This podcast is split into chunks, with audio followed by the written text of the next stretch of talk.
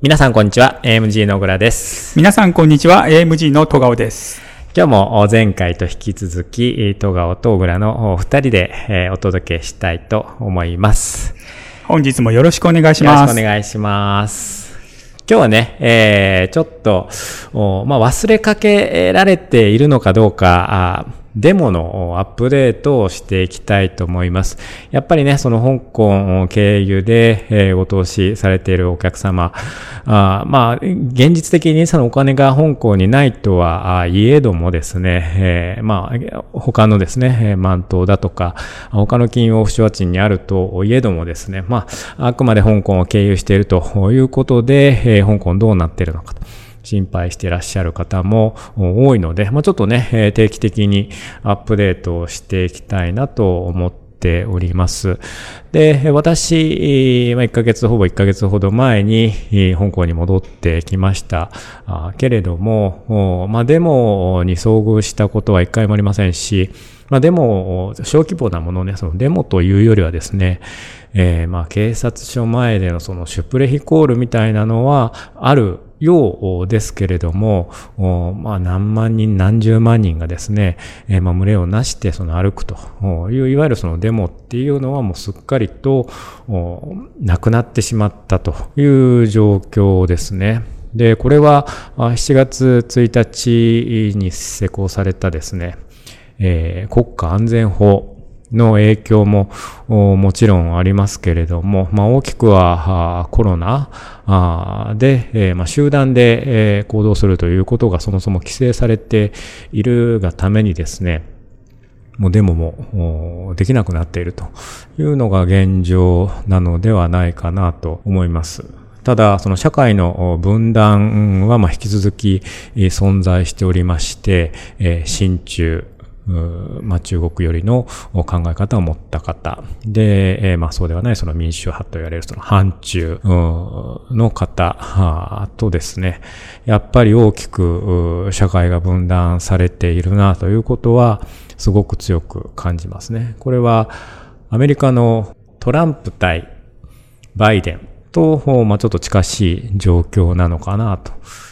いうふうには思いますね。ですので、ね、戸川も、おまあ、たまにね、えー香港人と食事をしたりすることあるけれども、なかなか政治の話ってもうしないでしょ？そうですね。まあ、政治と宗教の話はするなって昔から言われてますけど、ちょっと去年のデモからしづらくはなってますね、お互い。ね、昔はもっとおおらかに言ってたはずなんですけど、香港政治のここが悪いとかですね、もうすっかりそういうことを言わなくなってしまいましたよね。確かにそうですよね。まあですので、えーまあ、いこれがね、えー金融オフショアとしてのその香港のまあ悲しいところなのかなというふうには思います。お金っていうのはもう常にその安定を求めます。うんしたがって、その安定があるところにそのお金が流れるということですから、まあ、香港は、あ安定を取って、えーすなわちその言論を封殺してですね、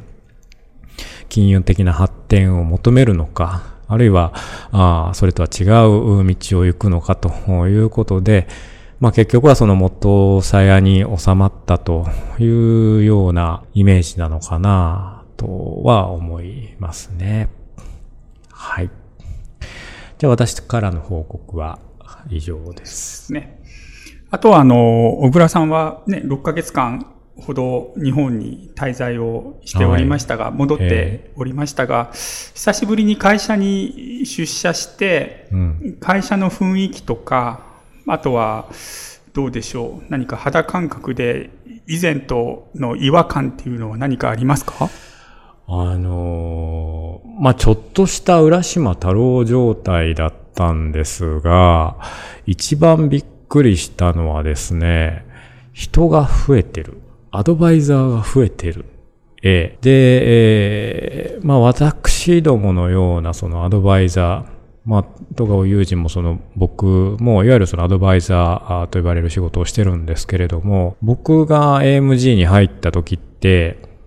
多分10人ぐらいだったのかな、アドバイザーのそうですね。もう数十人でしたね。うん、全員で30人みたいなね、そのアドミニストレーションとか、あの会計の人とかも全部入れてもそのお30人もいかないぐらいのファームでしたよね。で、戸川が入ってきた時も、100人いなかった。100人いなかったよね。いなかった感じ7、ね、80人ってとこで、で、それでも、おうち大きくなったよ、みたいないう話をしてたの、今でも覚えてるんだけど、友人に。懐かしいですね。懐かしいですね。で、ところがですよ、今、400人ですよ。一気に増えましたね。僕が知ってた限りで、去年の数字が確か250人ぐらいだったんですよね。で、そんな増やしてどうすんのみたいな、いうことを思ったんですけど、いつの間にかね、400人になってました。どこから皆さんいらいらっしゃったんですかね？えー、っとですね、これなかなか構造的な問題と言いましょうかがございましてですね、あの、今私どもが仕事をさせてもらっているその独立系のそのファイナンシャルアドバイザー業界、その2015年にですね、えー、地殻変動がございました。まあ、どういった地殻変動だったかと言いますとですね、そのレギュレーションが変わって、えー、販売手数料の支払いが、あまあ、非常にその長期にわたって、えー、細かくされるようになったので、えー、まあ、すなわちその、じゃあ一件何か保険であるとか、まあそういった金融商品を売って得られる手数料がですね、もう毎月ごくわずかしか入ってこないと。子供のお小遣いかって思うような金額しか入ってこなくなったので、新規参入が非常に難しくなっているんですね。で、大きくその法制が変わったこともあって、その食えないアドバイザーが大量に出てきてしまって、業界的に統廃合、アドバイザーファーム自体のその統廃合が一気に行われたんですね。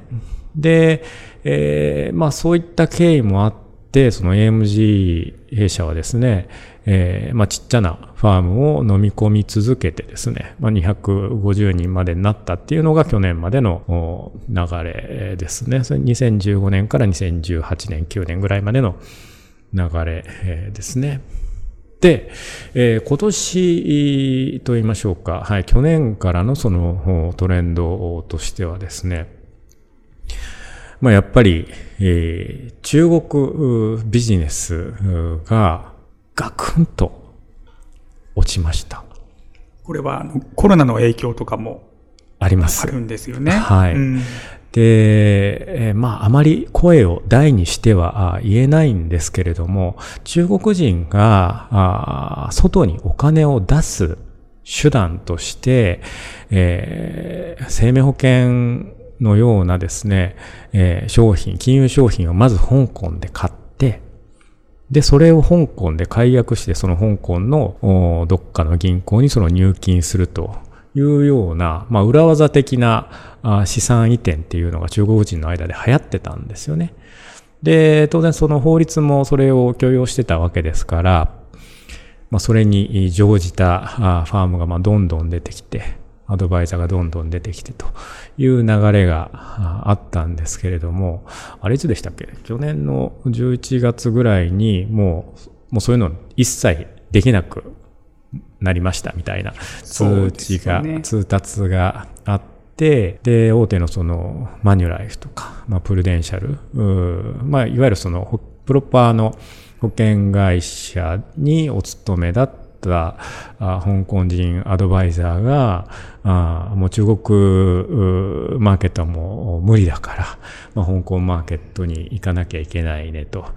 で、まあ、弊社のような、まあ、香港マーケットである程度のその露出があるような、まあ、看板があるようなところに駆け込もうという流れがあったみたいですね。それで一気に400人に増えてしまったと。いう感じです。何かこう、保険会社の所属のアドバイザーから、まあ、投資会社の所属のアドバイザーに彼らは変わったんですけど、うん、どうなんですかね、働き方としては。いやー、それね、厳しいと思うんだよね。これ、もう常々僕がボスに、まあ、ずっと言い続けてきてることなんだけど、まあ、やっぱりその、お客様って、えー、金融商品を求めてるわけじゃなくて、金融商品があ提供するソリューションを求めているわけなんですよね。別にその保険商品を買いたいわけじゃなくて、その保険商品を買うことで得られるベネフィットを買う、メリットを買うわけな、だから、その統合的なアドバイスができるように、ちゃんと教育しないとダメなんですよ。そうですよね。確かに、あの、お客さんに教わることは多いんですけど、それ以上に知識と経験をつけないと、うん、お客さんが離れていってしまうっていうのは現実としてありますよね。そう。で、まあ、香港人の悪口言うわけじゃないけど、もう出会い頭で売れたらラッキーみたいなところあるじゃん。ありますね。よく聞く話です、それは。香港市場では。そう、香港市場ではね。で、どんだけ、その、なんだろう、例えは悪いけど、ナンパみたいな感じになってて、その出会い頭で出会って、えー、どれだけ短い時間で相手を口説いてサインさせる、させるかみたいな、いうゲームにちょっとなっているんですよね。うん。なので、まあそういったこともあって、まあ香港マーケット、その、まあ確かに、そのコロナもあって、実はその香港マーケットってまた再び盛り上がりを見せていて、えー、まあいつ病気になるかわからないっていうことで、まあ保険料を積みましたりだとかですね、まあ保険ニーズは確かに、あの、高まってきてるんですよね。でも一方でその資産運用ニーズ、ウェルスマネジメントニーズっていうのは、まあ、うちで果たして答えられてるのかな、みたいなの、やり方を見ていてっていうのは、ね、正直思いますね。うん、確かにこう、従業員が、まあ、アドバイザーの数が400人ぐらいに増えて、ちょっと、居場所が、ちょっとね、あの、手狭というか、あの、狭いオフィスで働いてる感がちょっとありますよね。そうですね。うん、うちは、その床面積にすると、えっ、ー、と、どれぐらいあるの ?1500 平米ぐらいあるんですかね。そうですね。ええーだけど、400人もいればですね、私たち、その日本人全員で7人しかいないので、まあ、肩を寄せ合って生きてると、ね、いうようなところはありますね。で、去年までやっぱり中国ビジネスが、あの、弊社の売り上げのほとんどを占めていたので、まあ、そういうこともあって私たちはますます 髪の狭い。狭いっていう。そうですよね。お客さんの質は、日本のお客さん、日本チームの担担当してるお客さんがピカイチっていうのは聞いたことありますけどね。そうですね。それは本当にもう皆様に感謝申し上げなければいけないんですけれども、あの、まあ、弊社のその日本人のお客様ですね。その他の弊社の中でのその他のその国籍のお客様と比べてですね、その弊社に頼ってくださる率、その他のファームに行ったりだとか、その解約しない率っていうのがね、もうピカイチに高くてですね、もう大変その、なんて言うんでしょう、その、大事に思ってくださってるってことでもうここは本当に、感謝してもしきれないということですし、まあ、あの、弊社のボスでもですね、えー、まあ、いろんな運用会社ですとか、まあ、保険会社もそうですけれども、まあ、MG の、その日本人のそのクライアントのその、まあ、継続率ですとか、非常に高い。で、えー、まあ、専門用語になりますけれども、そのパーシステンシーレシオ、その継続率、そのお客様が、あの、他のファームに行ったりだとか、解約しないレートのことをですね、パーシステンシーレシオって言うんですけれども、香港で多分うちが一番高いそうですよ。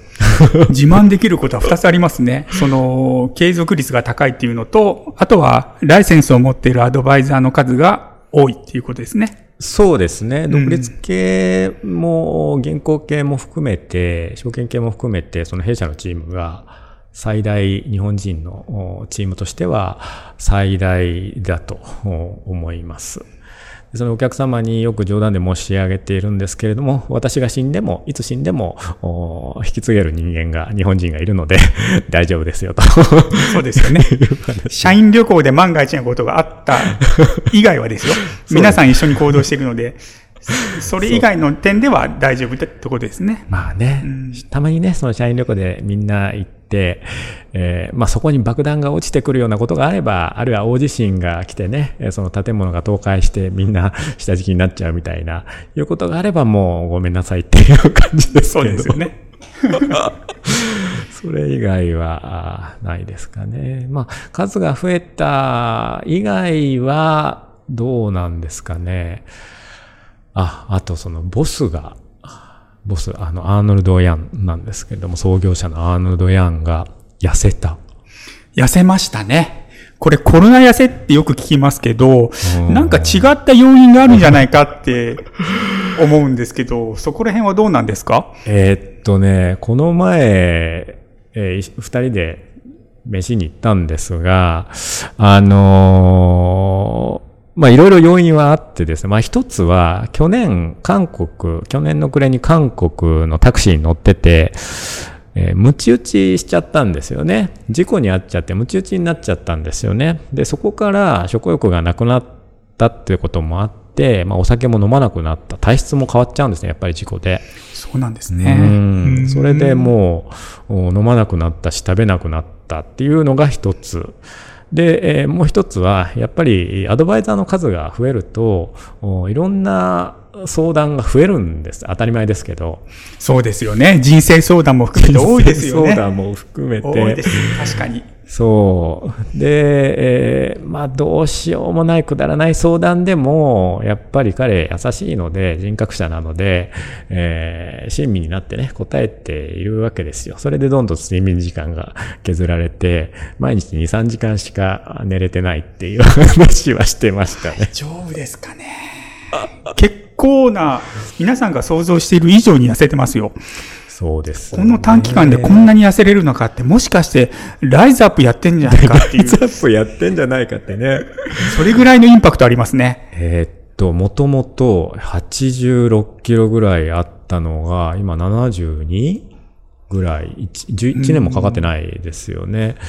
えー、になっちゃって、なんかシュッとしちゃってね。そうですよね。うん。うん、前はその、なんていうか、七福神みたいなね、感じだったのが、今はちょっとね、ダンディーなおじさんになりつつありますね。うん。まあ彼もいろいろとね、悩むところがあるんでしょうね。ええー、で、その、お客様にもね、たまに聞かれるんですけど、まあコロナだ、デモだで、えー、経営大丈夫ですか？みたいな。こと聞かれるんですけれども、まあ、おかげさまで、えー、経営は、まあ、順調とまではいかなくてもですね、あの、はい、えー、おかげさまで、あの、アドバイザーの数も増えてきてますし、アドバイザー一人当たりのね、その売り上げは確かに落ちてはいますけれども、まあ、全体で数で補えているということがあるので、まあ、ファームとしては、まあまあ健全な状態なのかなと。いうことはご報告はしておきます。はい。で、また、あまあ、仮にね、えー、まあ、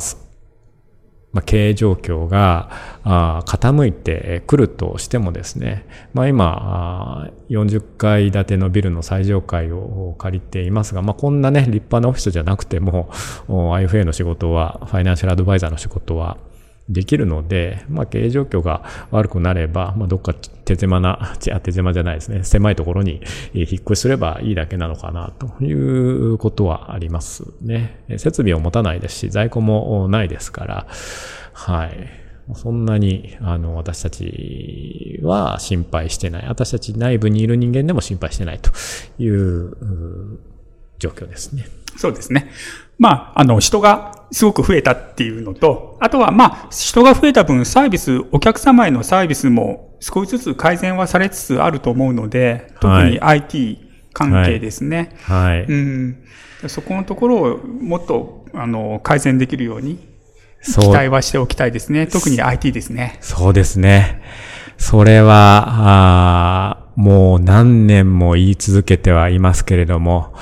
まあ来年こそはちょっと加速して、えー、やれればなというふうには思っておりますのでね。ぜひまた、あのー、皆様の応援をいただきたいと